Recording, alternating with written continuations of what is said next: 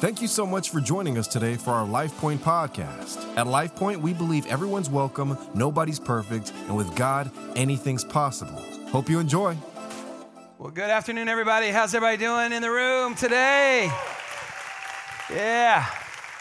Welcome, welcome, welcome. If you're online with us today, thank you so, so much for being with us as well.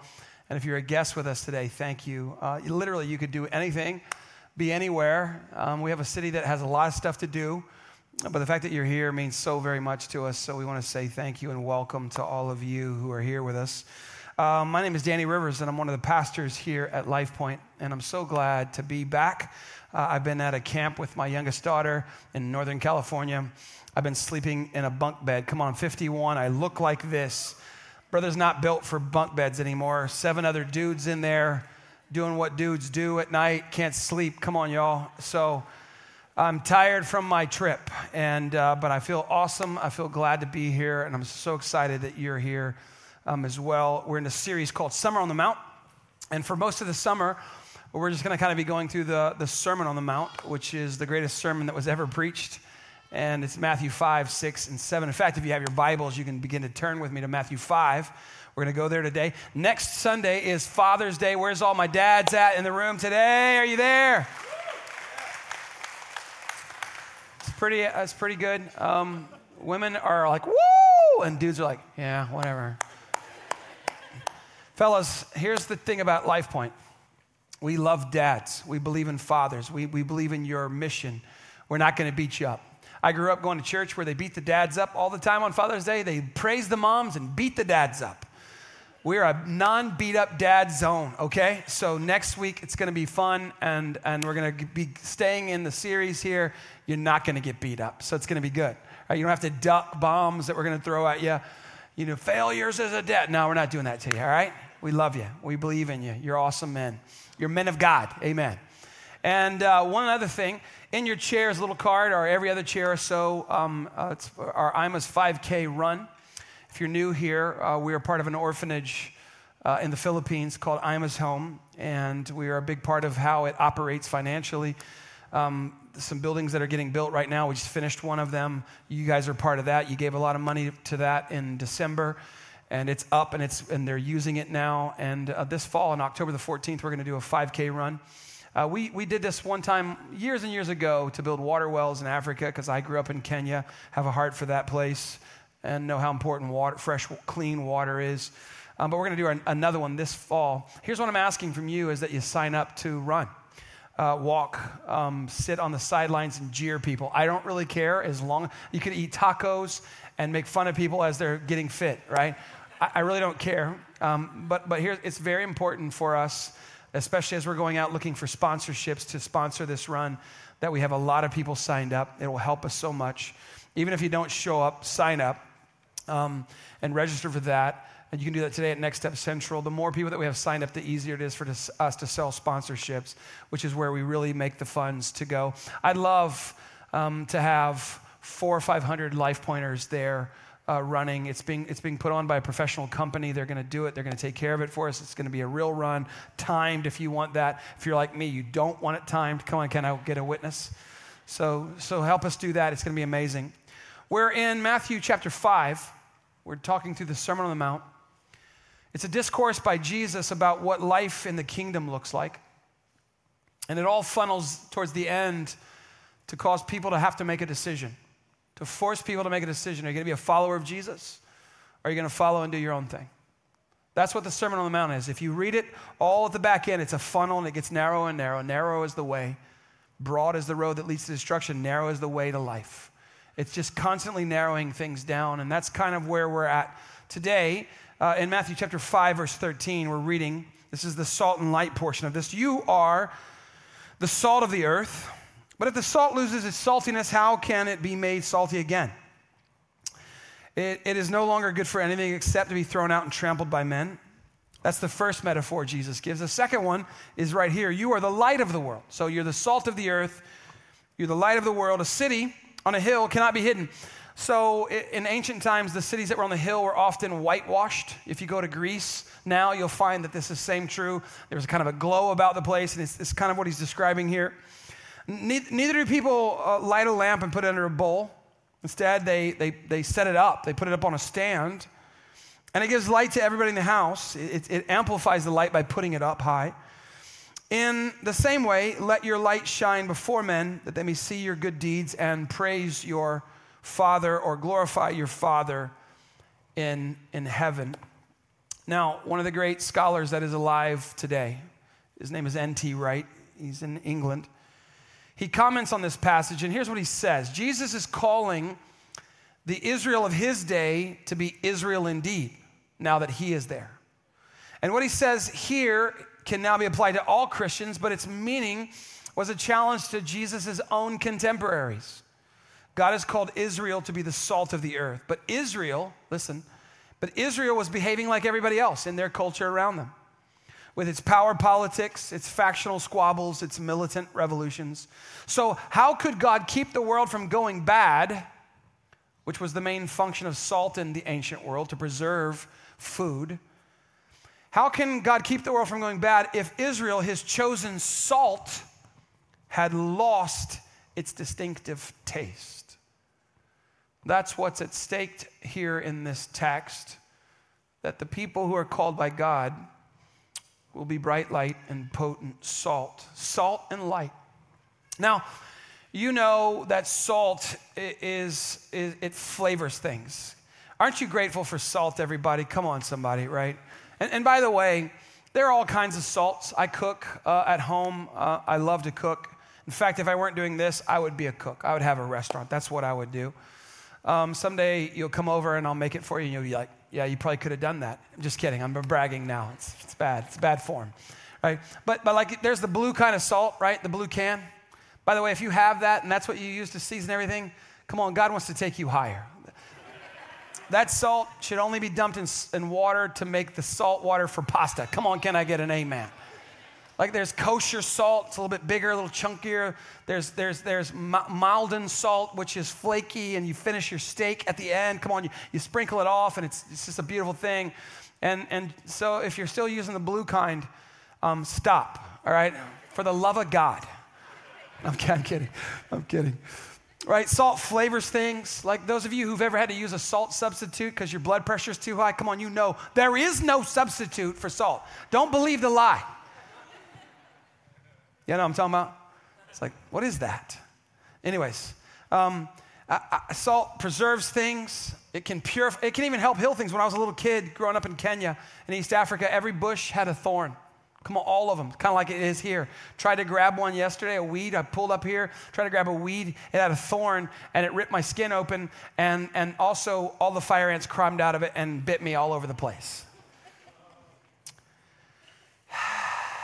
Fire ants um, are awesome.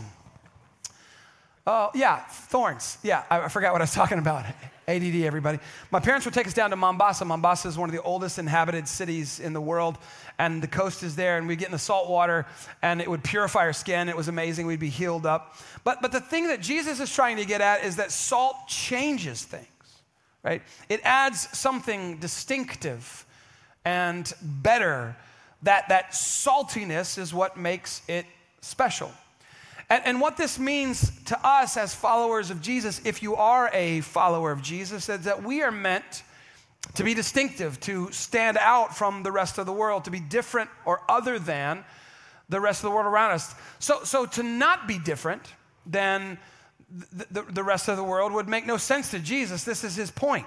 That if we lose our distinctiveness as followers of Jesus, we've lost our saltiness. Like, you don't really want a salty Christian in the way that we think about salty. That brother was salty. Like, he was mean, he was rude or whatever, right? The, the, and, and salt that loses its, its saltiness or its distinctiveness in our context makes it fairly useless. And Jesus says that, that, that people just throw that out and they trample it underfoot.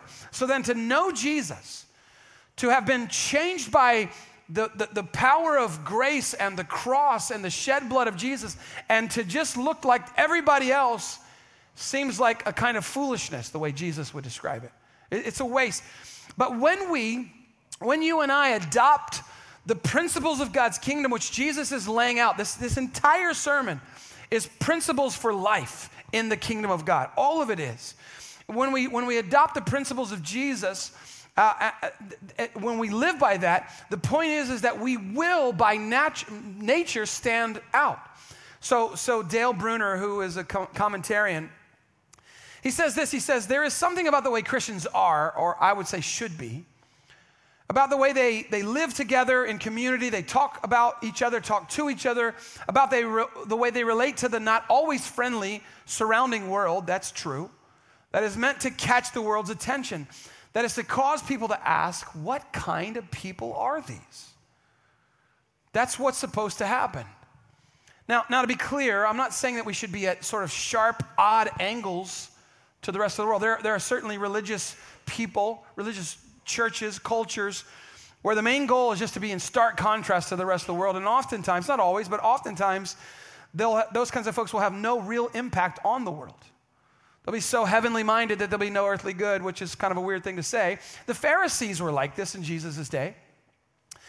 In, in Jesus' day, the lepers and the prostitutes and the tax collectors and the, and the so-called sinners were especially careful to steer clear of the rabbis, the religious elite, because they were considered close to God.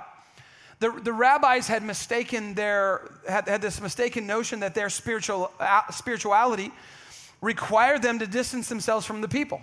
The irony is that the only rabbi that the outcasts could touch, could approach, was uh, turned out to be God Himself in human form, Jesus. Right?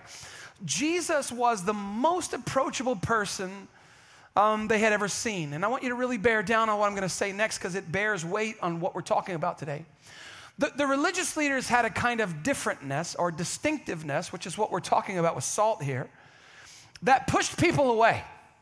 But Jesus had a kind of differentness or distinctiveness that drew people to him, and true spirituality will always look like that. It will not be off-putting to people.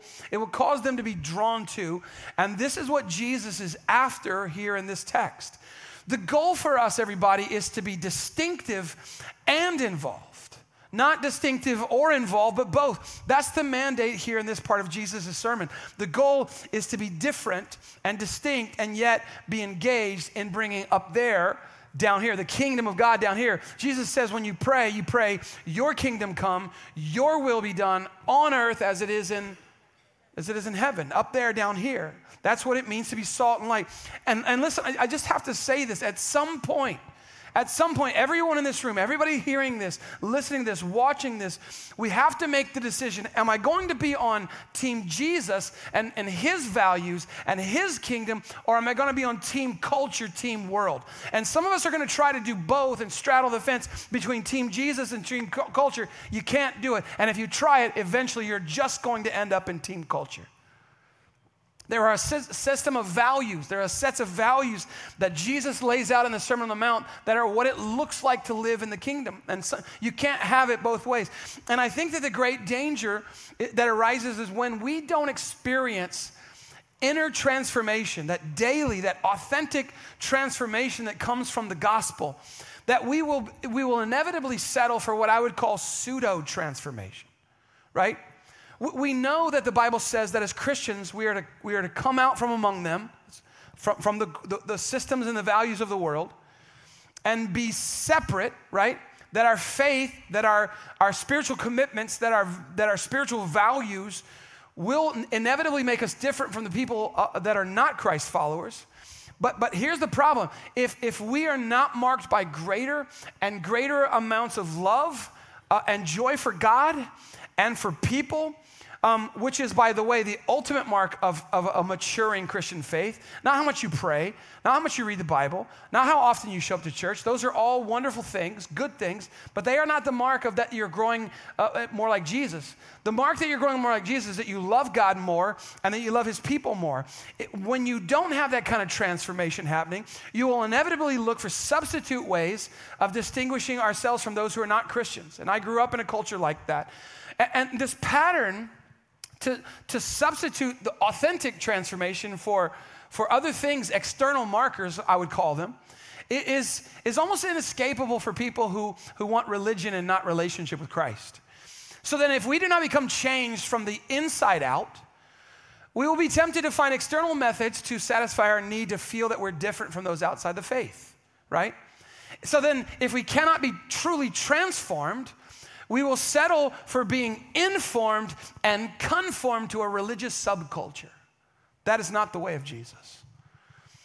Sheldon Van Auken wrote that the strongest argument for Christianity is Christians when they are drawing life from God.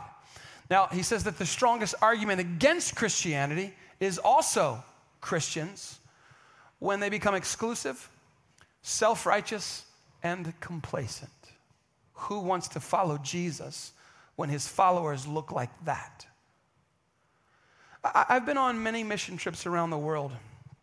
And the thing that I find fascinating is that um, a lot of the Christians that I've met in, in Honduras, in Costa Rica, in Panama, in Haiti, and all over Africa, in the Philippines, is that they're, they're often the most joyful, loving, kind, compassionate, hospitable Christians that I've ever interacted with. And they often live in places where they have very little in terms of material things. And yet they have something on the inside, because there's been authentic transformation that's taken place that, that makes them distinctive, and it makes them shine in a dark world, something that I fear many of us have lost. Recently, I have met two different men, one in the fall and one last week, who are from Kenya, um, the place that I grew up. And they live here in the United States. And so when I say, hey, w- why are you here? Why did you move here?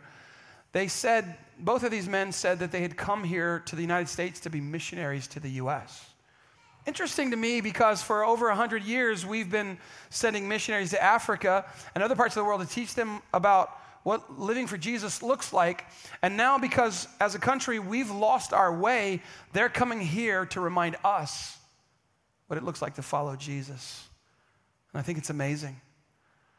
This is what it looks like when salt and light are coming from people. Now, now here's the big idea of the passage today, and I want you to lean in on this one. When, when culture becomes more and more broken, more and more sick, followers of Jesus, Jesus learn how to bring out the best within the culture. So rather than trying to be like the culture, what becomes attractive to the culture is when you and I live in a way that is different from the rest of the world. And something I think is very attractive and very compelling is that when you and I live with kingdom values in a way that is kind, gracious, loving, helpful, Christ-honoring, when the actual power of God begins to flow into us and out of us. Jesus says in John seven, out of your bellies will flow rivers of living waters. These, this spake he of the Holy Spirit, which had not yet been poured out, right? When that actually happens, when, when the joy and the peace uh, that comes from the Holy Spirit is flowing out of us into the world, this is where the good stuff happens. Do you, does that make sense, right? So, so this is what it looks like to be bright light and potent salt. One other thing. When we read the text, we are often tempted to read it from an individual perspective. We live in a Western culture. Western cultures, by and large, are individualized. We don't really think about the greater good of people, of the group. We only think about how it affects us. And so we read that like that and go, ah, well, it's one more thing I got to do. It's not to be, it's not meant to be read as an individual. This is meant to be read collectively as a group, as a church. It's a plural, it's a plural reality that together, together, all of us, we are the salt of the earth. Together, we are the light of the world. And that makes all the difference in the world. Together, as we function as the body of Christ here on earth, using our gifts, our talents, our spiritual promptings, our spiritual gifts, together as we do that, we become potent salt and bright light. Does that make sense? Okay? So when... When you think about the teachings of Jesus like this one, the parables of Jesus that he concocts to teach spiritual kingdom truths, you see that he has this kind of upside-down view uh, of reality of, of life. By, by that I mean, in, in Jesus' kingdom, um, what is, whatever is normal in culture, in the world, is kind of upside down in his reality. So, for instance, in our world, hurry and busy busyness is seen as a kind of badge of honor. Like, like, like you must be important because you're busy all the time, right? In the kingdom, it's seen as the great enemy of intimacy with God and with his people. Like in our world, pulling yourself up by your bootstraps is seen as a worthy thing. In God's kingdom, he says, blessed are the poor in spirit, for theirs is the kingdom of heaven. Those who are willing to admit that their absolute need and dependence on God are blessed. He says, in our world, you seek vengeance when people hurt you, right?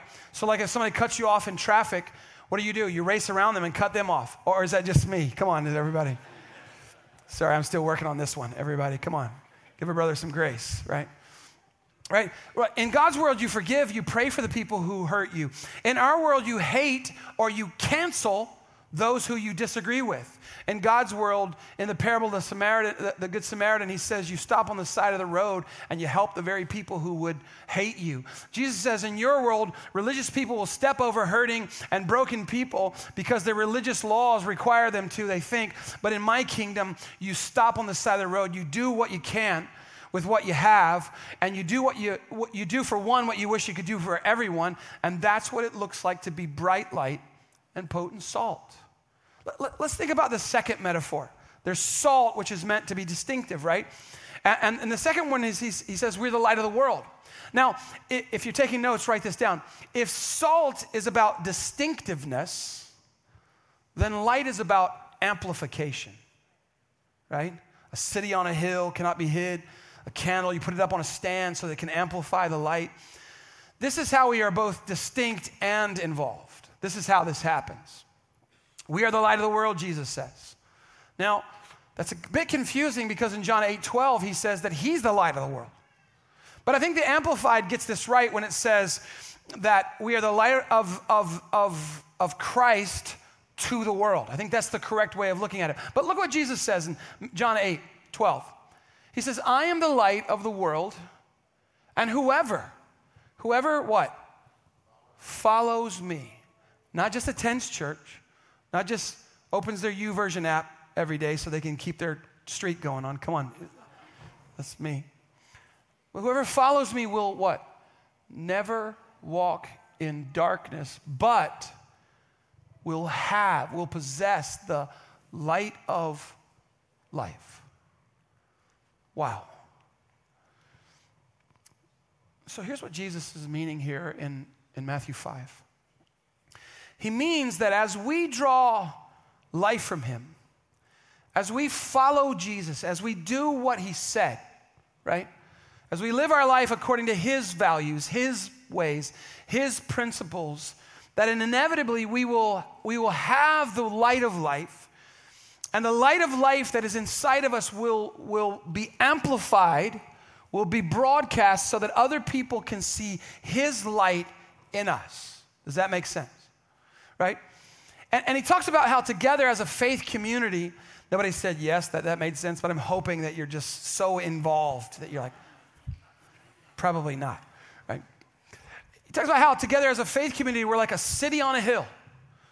Uh, we're set apart, we're set up. But what, what he also says, what he also means is that we have to actually interact. We have to amplify. Can't just have the light, got to amplify the light out. We have to be involved at the workplace. We have to be involved in our schools. We have we have some young women here in our in our church who have Bible clubs, and, and, and they serve literally hundreds of students. I, I was watching uh, this week as Oklahoma won the N C double A uh, softball championship for the third year in a row, and all three years that team has stood up and declared their faith in Jesus, all of them. There's just like one guy over here that's got John three sixteen. This whole team is like, yes to Jesus, yes to his ways, yes to his values. This is what it means to amplify. We have to be involved in being part of the solution rather than just being part of the problem. Shh. Every now and then I'm going to say that because it's good, all right? So when you say, shh, that means it's good, all right? When I look at my wife, I'm like, shh. I did it today. She's like, she knows, all right? We have to have a different presence online. If you're going to be bright light and potent salt, listen, we can't be the yellers and the haters and the arguers. Come on, you get on Twitter right now, It's a danger zone, everybody. Danger, Will Robin. Like, it's dangerous. It's like angry and vitriol, and people are like, yeah, but I'm over there fighting for Jesus. Jesus doesn't need you to fight for him, right?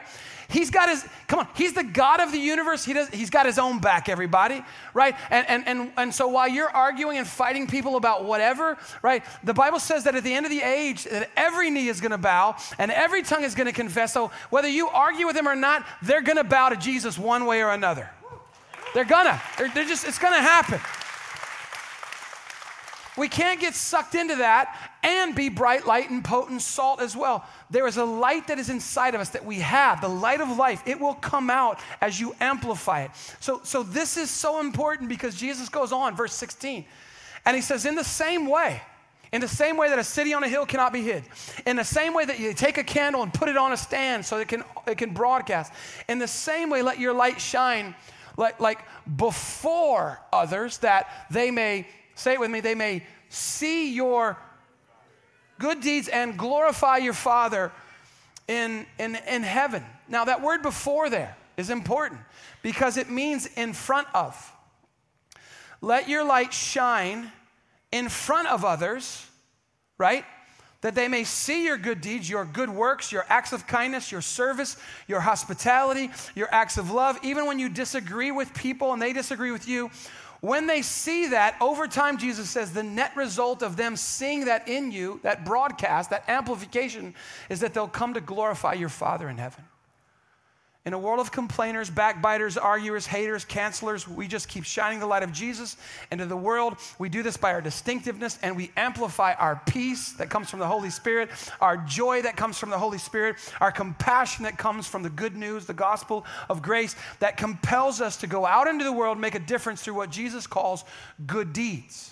This is why, by the way, why we go on mission trips, why we have monthly serve days and serve weeks throughout the year. Many of you served just yesterday at the San Antonio Food Bank. We're raising food right now out there. Uh, you guys have donated money. There's seven churches of us that, that partner in this. Every year, we raise at least a, a, a, a five hundred thousand pounds of food.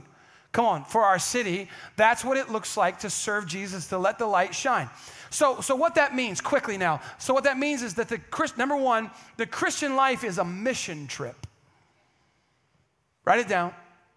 Nobody's writing, that's okay. I'll just imagine that you have it locked in so hard in your head. We have a team right now in Honduras. I think they're actually coming home today. And we would say they're on mission, right? And that's true. But what's just as true is that if you're a follower of Jesus, you're on a mission trip every day of your life. And, and your mission trip is, is about making the light shine, being distinctive in a world where everybody's the same. So, so Jesus says in John twenty, he shows up into a house where all of his disciples are gathered. They're hiding from the authorities. They're worried that they're going to be killed just like he was. He's resurrected. One of them, Thomas, doesn't believe, so he shows them the wounds in his hand, the wounds in his side. They rejoice. They can't believe it. And then this is what he says to them. Peace be with you. Why does he need to say that? Because he just walked through the wall, everybody, and showed up. If somebody just walks through the wall and shows up, you've got to be able to say to them, peace be with you. Are you the good witch or are you the bad witch, right? You know what I'm saying? So he's like, hey, peace be with you. As the Father has sent me, I am sending you. Now, I don't want you to miss this because this, what he says to them, he's saying to you and me. I'm sending you. And, and if your life is a mission trip, if what Jesus said to the disciples then is true now, how do you and I respond to these words and his teaching to be bright light and potent salt? It's actually beautifully illustrated by some words that were said centuries before Jesus says the words we're studying. God is speaking through his prophet Isaiah in Isaiah six eight. And here's what he says. He says that Isaiah says, then I heard the voice of the Lord saying, whom shall I send? And who will go for us? And I said, here am I. Isaiah says, here am I. Send me. I want you to know that the nature of God is he's a sender. He sent prophets to the nations. He sent Jesus, his only son, to come down and save the world through his death. And he's a sent, it's his nature. And, and he says, um, who can I send? Who's going to go for us? And Isaiah says, pick me. That is the response to anybody who says, I'm over here in Camp Jesus. I'm going to, the values, the teachings of Jesus. I'm going to say yes to that. I know it's not always going to be easy, but I'm raising my hand. Send me. Your life is a mission trip. You're willing to live differently in the culture of outrage and division and rancor and hostility that we're seeing in our world right now. That's what it looks like to be salt and light. Second response is that Christians live and look differently. They're salt and light because they're on a countercultural mission trip, right? They're not trying to fight culture wars. They're just countercultural in their everyday life. Again, the big idea is as our culture becomes more broken and more sick, the more countercultural we become, the more attractive we will be. Rather than trying to be like the culture to attract people, what is attractive is when somebody is completely different. In a society where there is anger and division and racism and polarization and meanness and rudeness and fear and disrespect and a loss of respect for authority and hopelessness, the Christ like values of peace and unity and kindness and courtesy and compassion and respect and truth shine all the more bright. There's this beautiful passage in Philippians chapter two. Philippians two, one of the great chapters in my estimation in all the Bible. In verse uh, fourteen, he says, Paul says, do, do everything without grumbling or arguing.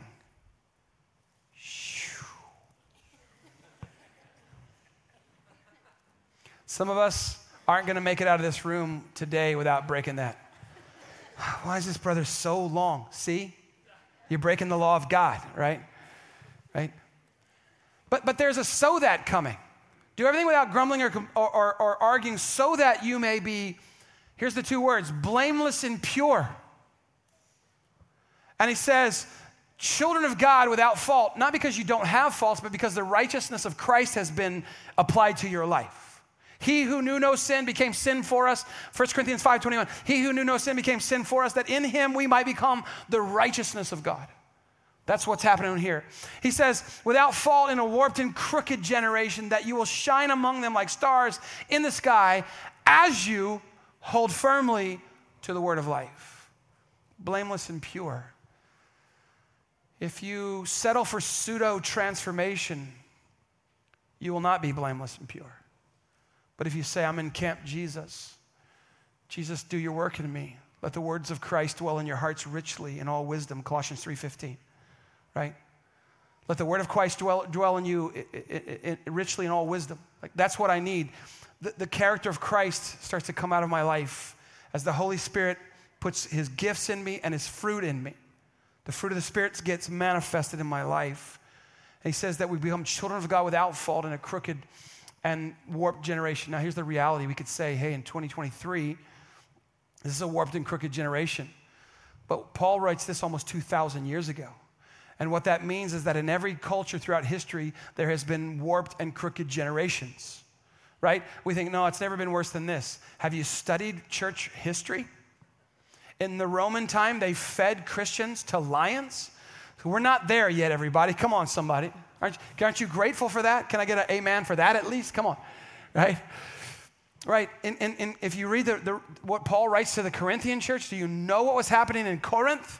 It was wild, man. Galatia, crazy stuff was going down. And yet, he says, Jesus says, I'm come to show them a better way to the extent that you will shine among them, among that, that culture, like shining stars in the night sky. Now, where people will look and say, there's something different about her, there's something different about him. So, so Romans twelve two, I've read this a million different times from a million translations, but I want to read it from the Message. This is a paraphrase, but just look at this. Don't become so well adjusted to your culture that you fit into it without even thinking. Shoo. I'm shooing myself. I'm shooing the word of God. Instead, fix your attention on God. Now, what he's saying here is don't get caught up with all the angry people, right? All the crazy things that are going on. There's a whole world of people who are just being discipled by their, their cable news choices. Shoo. They're being spiritually formed by social media. Shh, come on.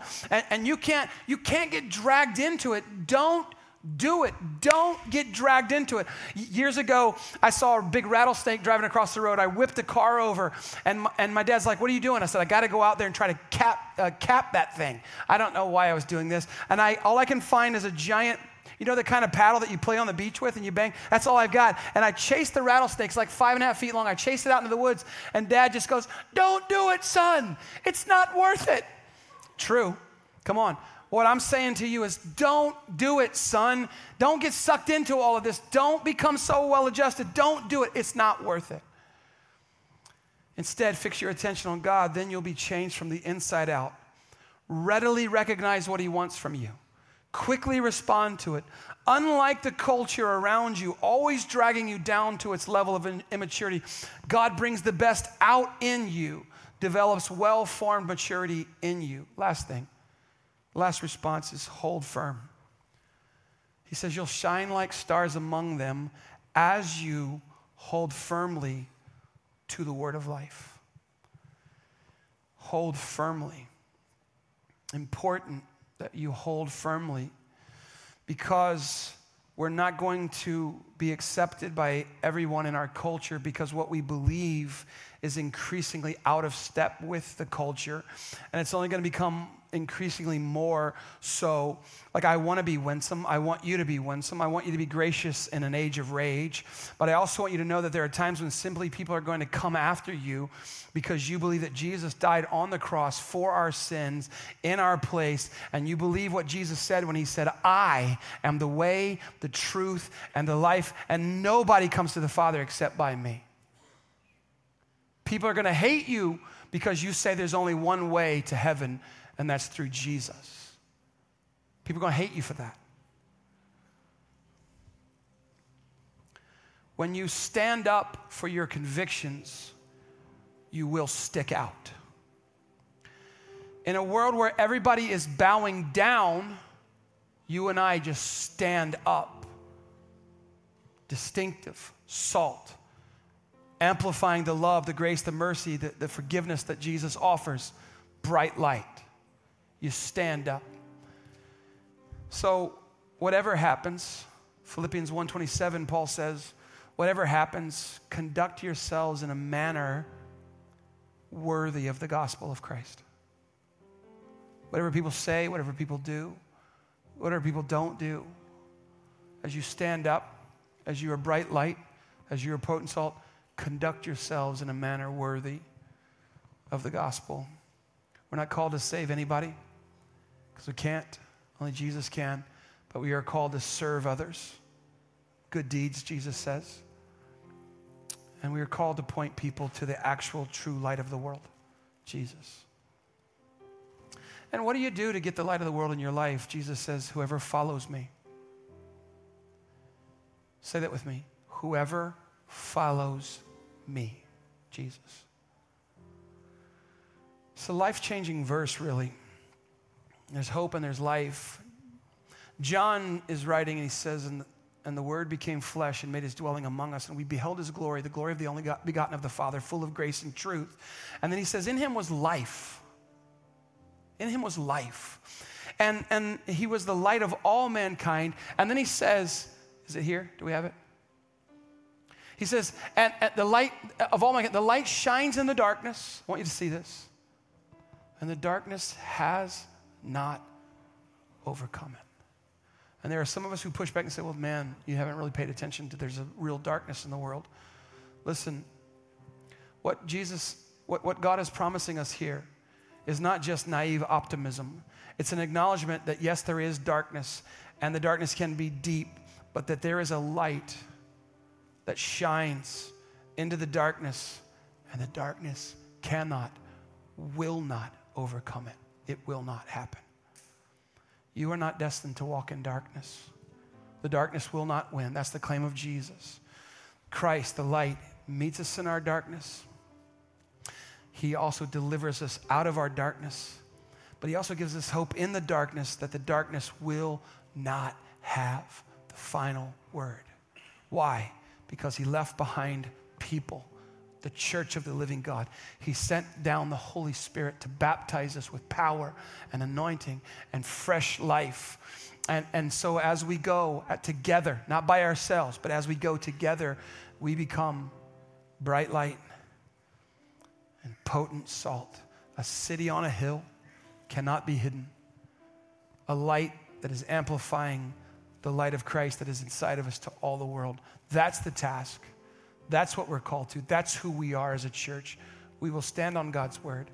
We will stand up for God's truth. We will be firmly in the camp of, of Jesus and his values and his way and kingdom values. And we will reach, we will reach for people. We will keep serving. We will keep loving. We will be keep compassionate. We will be unified. We will go out and make a difference in the world, because that's what Jesus asks us to do right here. Amen, somebody? So Lord, thank you. Thank you for the word of the Lord. Thank you for the sermon that you preached, God. This just, just this mind-blowing sermon. God, as we journey through this throughout the summer, I pray that not only would the scriptures get, um, not, not only would we go through the scriptures, but that the scriptures would go through us. That the scriptures would come alive in our hearts and in our, change the way we think, change the way we imagine, change the things that we value. Lord, I, I know that the, that the Sermon on the Mount becomes a funnel at the back end, and we'll get there over the next few weeks. It becomes this funnel down. Narrow is the road that leads to life. Broad is the way that leads to destruction. All of these things that you do, the people who build their lives on the sand, the people who build their lives on the rock, the, the, the people who will do what you say, the people who won't do what you say. May this be the place where in this house, with these people, here online, here in the room, we make the decision, I am going to follow Jesus. I'm going to value what he values. I'm going to do what he said. I pray this over us in Jesus' name. Everybody said amen. Amen. Come on, let's give God a praise, would you?